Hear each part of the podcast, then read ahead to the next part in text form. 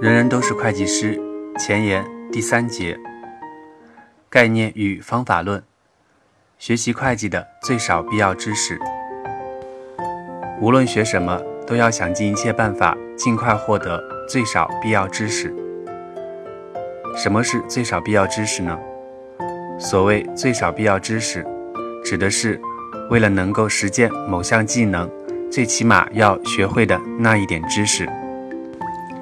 李笑来同学为了这个概念，还专门杜撰了一个英文缩写，make，M-A-K-E，minimal actionable knowledge and experience。注意里面的这个词，actionable，可行动的，可执行的。那么，学习会计的最少必要知识是什么呢？识字，算术。然后呢？然后你就可以开始边学习边实践，在学习中实践，在实践中学习更多。初期阶段的实践更多的是大脑思辨和分析，弄明白某个经济业务或者商业行为的会计化概念闭环。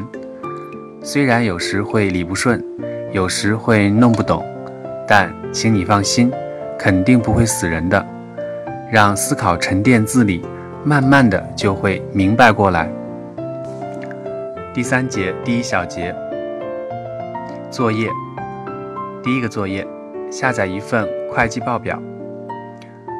路径，各上市公司对外发布的半年报、年报中文版。第二个作业，学会查询会计准则。路径，请大家登录会计准则委员会的网站。第三节第二小节，快知道问题收集项目。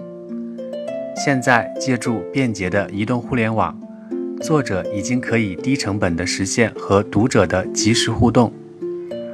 作为一本重创书，ongoing book，我设计了快知道问题收集项目。请本书的读者关注微信公众号，i 王赞赞。二维码，请大家查看原文扫描。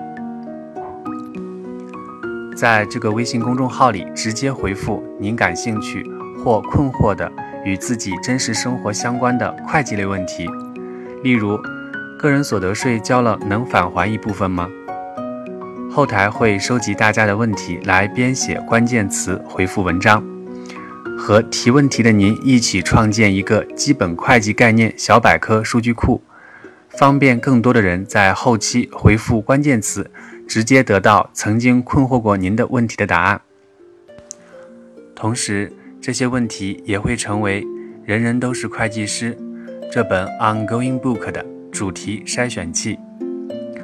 人人都是会计师智囊团的成员会和实际生活结合，写成简洁实用的教程分享出来，并构成这本书的相关章节。在现在这个时代，小学三年级以上的人几乎都能识字算数，所以本来人人都具备成为会计师的条件，只不过很多人没有意识到自己可以去了解和学习这门商业语言而已，从而实现系统级的升级自己的大脑固件版本。